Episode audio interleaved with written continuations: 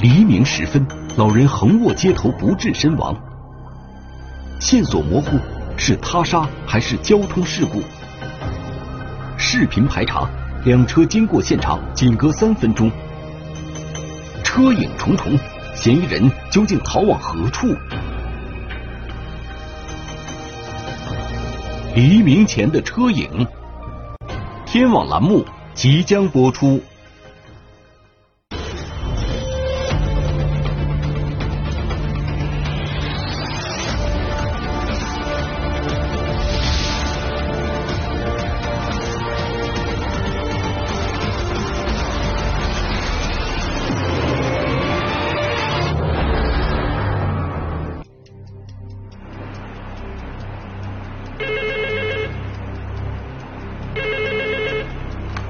喂，你好，警察局交警大队，在哪个位置？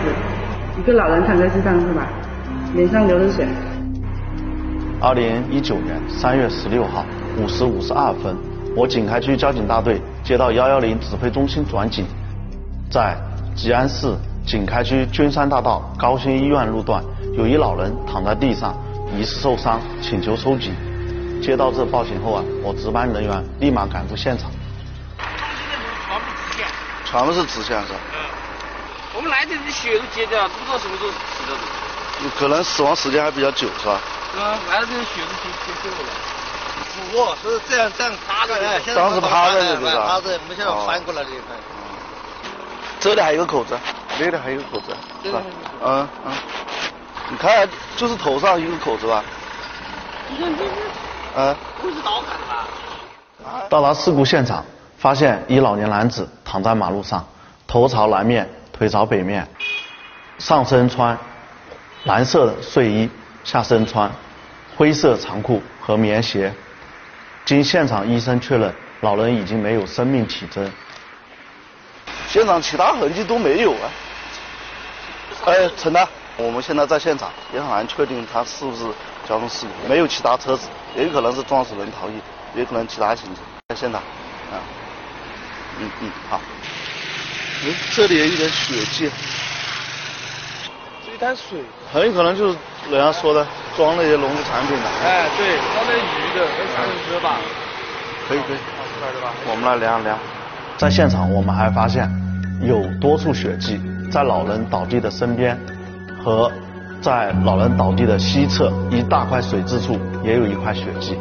在机飞隔离发盘处也发现低溅状的血迹，这是那个碎片的。还有靠近花坛这里有一点那个，呃，应该是摩托车前灯的那个碎片，还有那个转向灯的一些碎片。这一段明显是个刮印是啊？是个刮印一段一段。很像刮印。在那个人倒地的地方。往那个摩托车洒落物方向有一条长达十几米的那个刮痕，我们对那个现场呢经过仔细的比对勘查，然后通过两块血迹的分析和现场洒落物的一个情况的了解，刮痕的痕迹进行研判，可以断定这两块血迹肯定是不属于同一块同一个人身上的血迹，因为它们的形状。是两个不同的形状的。第一，那个死者倒地位置啊，是一个呃喷射性的，喷射说明就说，就可能有东西碾压，碾压之后造成那个血血液的形状啊，是种喷射性的。顺着我们路面呢那个倒地刮痕的方向啊，到达那个摩托车洒落物的那个地方，路边上有些点状式的血迹。现场没有发现其他的嫌疑车辆和嫌疑人员，因此我们推断，老人的死亡不排除有他杀的可能。他脸上好像被刀砍的，砍了一个好大的疤。你考的是不是车子撞的？我是撞了个，只有脸上这样大的口子。一点都不全部掀出来了。对此疑点，我们高度重视，第一时间通知刑侦部门参与现场勘查。嗯，然后我们再往前，再往前的话，在那个鸡飞发。机飞隔离发台旁边呢，又发现了那个一些散落物，还有滴状的血迹。因为那个是大灯比较少，目前没有找到目击者。但这个像那个视频监控的话，这个探头，嗯，到时候我们要调取一下。好的，探头啊，要调好的取一下。应当我估计看得到，就是说那个那个人嗯当时是怎么过来的？嗯是横过横过马路还是怎么的？在现场，我们对每一处物证都十分重视，对现场的重要物证进行提取和固定。其实，十五吧，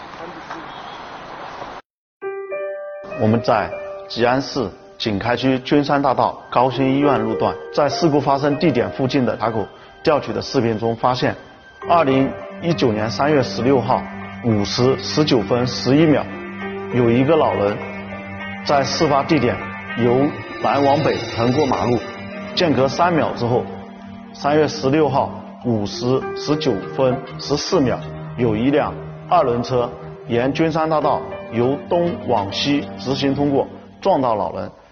那个二轮摩托车当时开了灯，通过这个摩托车灯光可以发现，那个摩托车也倒地了。二轮车我们可以确定他一定受伤了。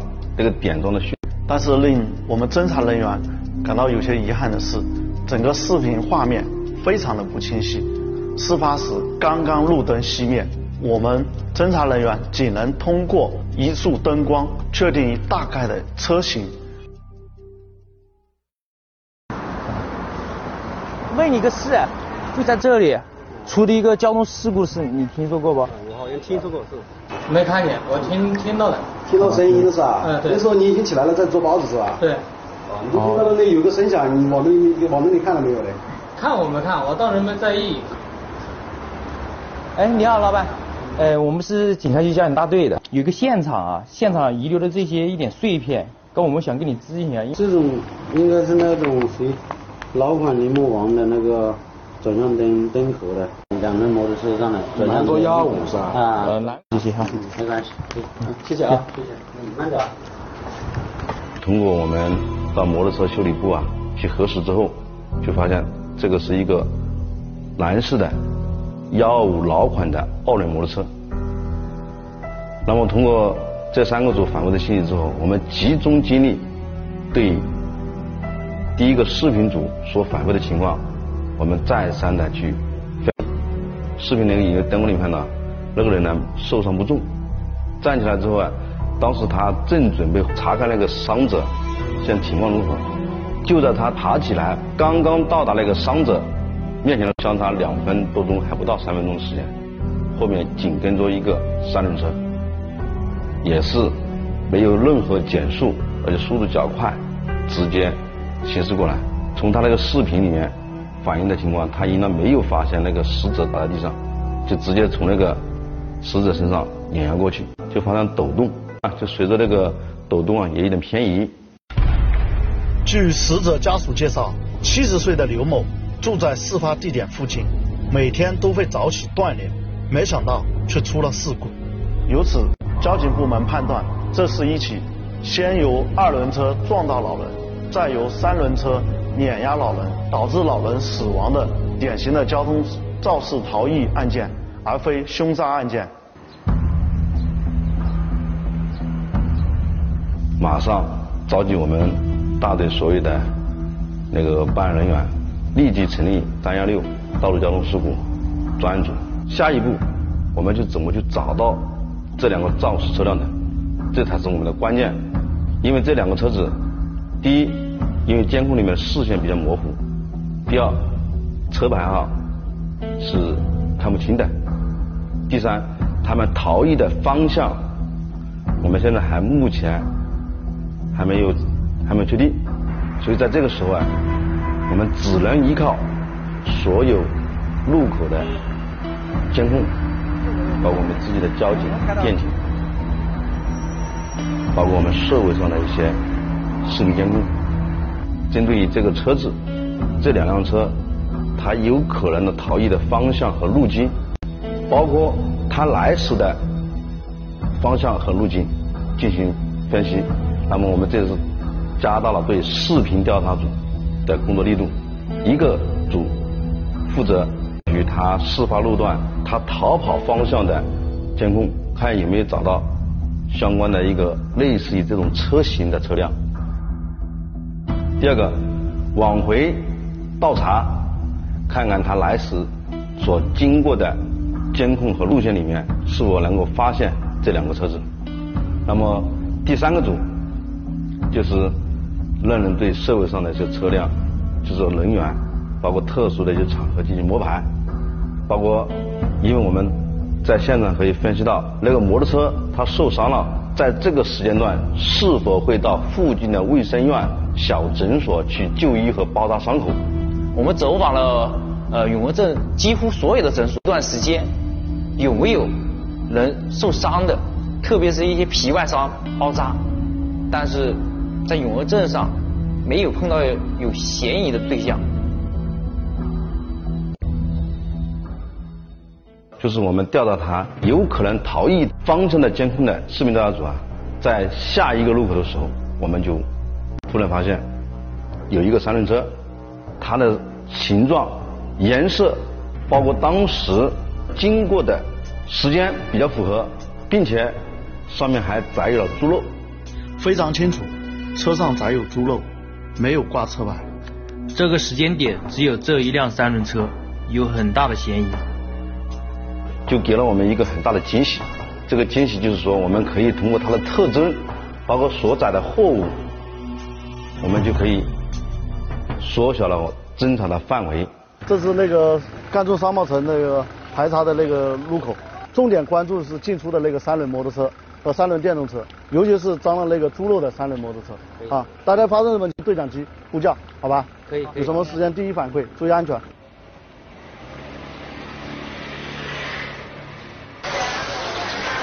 每辆三轮车都仔细看一下。好。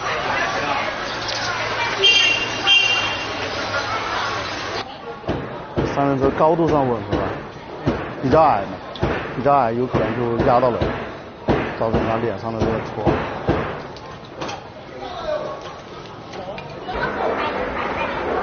戳。哎，老板娘，哎，你好，我们是警察局交警大队的，跟你了解一些情况。你这个肉啊，一般是自己运过来的，还是别人送过来的？别人送过来的。呃，别人送一般晓得他是怎么送过来不？开什么车能知道不？开小车。小车子啊，跟你这个猪肉一般是自己送过来的，还是别人帮你送过来的？没有，我们自己去屠宰场挑的。呃，挑个是自己去挑选的。那是运是自己运过来还是？运的。自己开什么车子运过来的？开那种四个轮子的车。呃，四个轮子运过来是吧？呃，老板，你这肉是从哪里运过来的？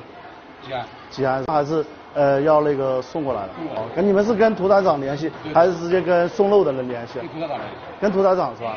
然后屠宰场在按跟快递小哥一样，呃，他负责送过来是吧？送过来的时候你会跟他当面见面吗？跟送货员当面见，会见面。我们看一下。每天都有送。哦，这个是合格证。通过我们的摸排之后，只是锁定在这个时间段是有是有送猪肉的。那么这个时候，我就分析，像他做生意的人，他经常进出这个区域，这个区有没有可能他在这些天可能还会出现？赣中商贸城内在排查到。一个猪肉摊贩附近的时候，发现一辆疑似监控画面中出现的三轮车。侦查人员正准备靠近这个三轮车的时候，从摊位走出一男子，驾驶摩托车径直离开了。虽然我们对这个赣中商贸城进行了全方位的布控，对人的情况不了解，三轮摩托车还是消失在警方的视线中。但是侦查人员并没有灰心。等到天刚亮的时候，摊位摊主来的时候，对摊位摊主进行询问调查。我问一下，你送肉的你认识不？这个三轮车？我看不清。看不清啊？大概这个样，他们他们这里有两个样子。他送肉我来，我不知道，他不送我一个人的肉，我送好多肉，我不知道，因为我来的比较晚，送肉我们就。一般他是几呃固定时间送还是怎么样？那我也不知道。我们一来他就。摆好在这里，都是摆好的在这里是吧？对，每天都是这样。对，每天都这样。等于你们没跟他见过面？没，没很很久见过面。很久见过跟你们呃送肉组联系吧？怎么联系？联系我们是跟老板联系，不是跟送肉的联系。有老板电话不？啊？有老板电话不？意外的是，摊贩摊主对送货人员一概不知，他只与屠宰场发生联系。民警顺藤摸瓜找到屠宰场，屠宰场提供了一份事发当日送猪肉人员的名单。警方根据这份名单进行逐一筛查，发现田某事发当日送货的路线会经过事发地点，由此警方把田某列为重要嫌疑。找到他家之后，那人呢一看到我们警察找上门了，基本上心里就慌了。我们一进去，他直接就很紧张的，也还没有任何避讳的，直接告诉我当时那个事故，他说是我撞的。田某的工作是每天为屠宰场运送猪肉。我们将田某的三轮摩托车带回公安机关检查。你你认真看一下，认认真看一下。这个是眼压痕，这个。嗯。这个这个引导是干的是干掉的血迹，这是眼压痕。一定是血迹的痕迹，晓得吧？是干掉的。这是碾压痕，人人也是人人整体的。来，这个组织上清楚。对啊，人体组织是吧？这这里一点，上面，包括上面上面这里。哦，看到了，看到了。嗯。我进去。是这个吧？嗯。警方请来相关的司法鉴定人员，对三轮车上的重要相关的痕迹和物证进行提取。在三轮车的底板和车身处发现了喷溅状的血迹和人体组织，我们立马进行了提取，与死者刘某进行 DNA 比对，发现 DNA 比对的结果是一致的。通过这些证据固定，包括他自己也对这个事情供认不讳。我们通过进一步的问话、询问，他就把那个当时的情况。呃，如实的给我们交代。你是帮别人那个运这个送货是吧？哎，当时屠宰场，屠宰场送货的。哦，那每天都要早起？每天在早上起来，两点钟、一点多到两点钟起来。平常也是那个时间出来？是，大一年到头都是这个，没有路灯，那就放了一箱，我以为是垃圾。你测过你的视力吗？没有，反正这个眼睛估计是不是不太好，我自己知道，自己的车。三轮摩托车驾驶员得以成功抓获，给侦查人员带来了信心和鼓励。同时，侦查人员也没中对二轮车的侦查，但是事发地点西侧路口却未发现二轮摩托车的身影，这让我们侦查人员非常困惑：二轮摩托车到底去哪了？在重新观看事发视频的时候，我们有一个惊人的发现，在事故发生后。就是五点三十六分零一秒的时候，隐隐约约发现有一男子在推行一辆摩托车往我们事故发生的反方向，沿君山大道由西往东直行。这仅有的十五秒，给我们侦查人员提出了一个大大的疑问：这个是不是二轮摩托车驾驶员？是不是这个肇事者？到前面比较暗的地方，直接推行。掉头，掉头之后啊，然后推行到那个辅道去，那么就给我们了几种猜测：第一，他是否进的那个小区里面，或者在在我刚好在避开了我们监控的死角；第二，他是不是有可能进入我们的暗区之后，走那个小那个我们小区里面那个小巷；第三，是不是他对我们辖区很熟悉，有没有可能？就是通过避开我们的那个大道，走一些小道没有监控的地方逃逸了。在一次案情研讨会上，我们刘峰支队长提出，我们要打破空间概念，要在时间上拉长跨度。为此，我们不仅限于调取事发当日的监控视频，往上推，往下继续排查，以此来找到二轮车的身影。我们去调取。相关的视频监控就是前几天各个路口的视频监控，排查了上千部二轮车。三月十四号，事发路段西侧的一，我们发现了一辆疑似二轮摩托车的照片，符合事发当日我们调取的呃疑似的二轮摩托车的行动轨迹。这个凌晨大概是五点钟左右的时间段，有一个鱼颜色和帽子。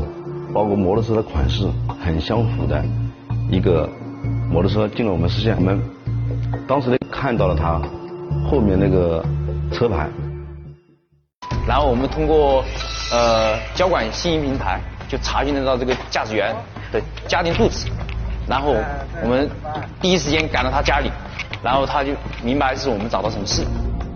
然后我看到那个人脸上确实受了伤，右脸部，同时那个摩托车也确实是藏在家里没有维修，他不敢拿出去。我们把那个人和车带回我们大队。你站了站了前面，这边站这里。下这个摩托车。三月十六号是骑的这个车吧？嗯，是。当时的那个帽子。对。是事发时三月十六号早上那交通事故的。佩戴的安全帽是吧？对好，看这里，看这里，再拍一张。抓获阮某的时候，发现阮某脸上、手掌、胳膊处都有明显的伤痕。随后对阮某的血液比对和现场遗留的低溅状血液及隔离发痰处的血迹比对啊，他们是一致的。他在这里倒地，你在那里倒地，然后你从这边走过来，对不对？我还没？你准备扶他的时候，车从哪边往哪边走？那边来的。从那边来的，往那边走。对。然后在这里碾压到了他，随后你就逃窜，对不对？我叫了他停下来。你叫了他停，他没停。对，所以我就当门上了，我看到他走掉了。可以，所以你就推车走了。你推车往哪边走？往这边走的。怎么过去的？走阳线路。就这样推过去的。慢点。往哪里走呢？直接从这里过去的。走里面还是走外面？走走到外面是吧？过来过来过来过来，走到你的路线了。按照你的路线走。就就就就就是这样走的是吧？继续走。前面路口拐进去的。据栾某供述啊，当时他驾驶二轮摩托车撞倒老人后，他自己也摔倒在地，自己也受了伤。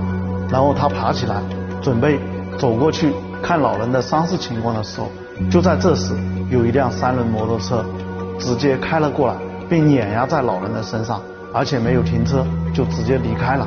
当时他非常害怕，害怕老人出了事，他一个人承担全部责任，所以啊，他也推着二轮摩托车离开了。警方认为，阮某明知自己驾驶车辆撞到老人，还看到三轮摩托车碾压老人。后还推行肇事车辆离开现场，这种行为啊是对生命的漠视，对法律缺乏敬畏。因为感觉是怎么说？因为我还来不及查看，我因为我估计也他不会不会很大的事嘛，毕竟我摔的比他还重，是吧？因为我这个人整个人我整个人扑下去的，他只是靠着我边边上摔下去的，他倒在路中间，我刚好我倒在路边。如果是我倒在路中间的话，也许我今天也不在这里了。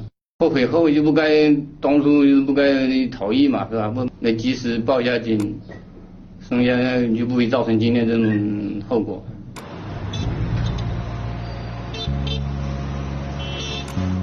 我们在抓获两个犯罪嫌疑人之后啊，在后续的案件办理过程当中，有一个问题啊，一直困扰着我们的办案民警，那就是死者刘某。致死的一个鉴定，他是二轮车跟三轮车共同致死，还是二轮车或三轮车单独致死？这是这个案子最量刑的一个关键。通过对死者刘某的尸体解剖，最终确定死者刘某的死亡原因是二轮摩托车的碰撞摔跌和三轮摩托车碾压共同导致的重型颅脑损伤死亡。我们依法认定。阮某和田某共同承担此次事故的全部责任。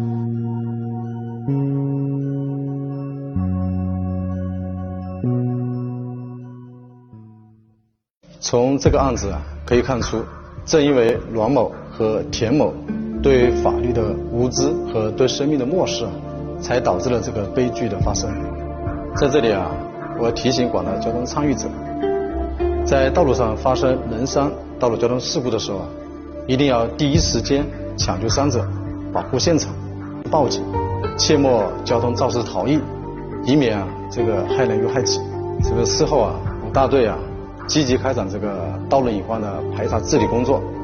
啊，该路段啊，就增加了中央隔离护栏和加装了一些电子警察设备，并加大了对周边群众的一个交通安全宣传教育，以此来提高我们的交通，大大减少了交通事故的发生率。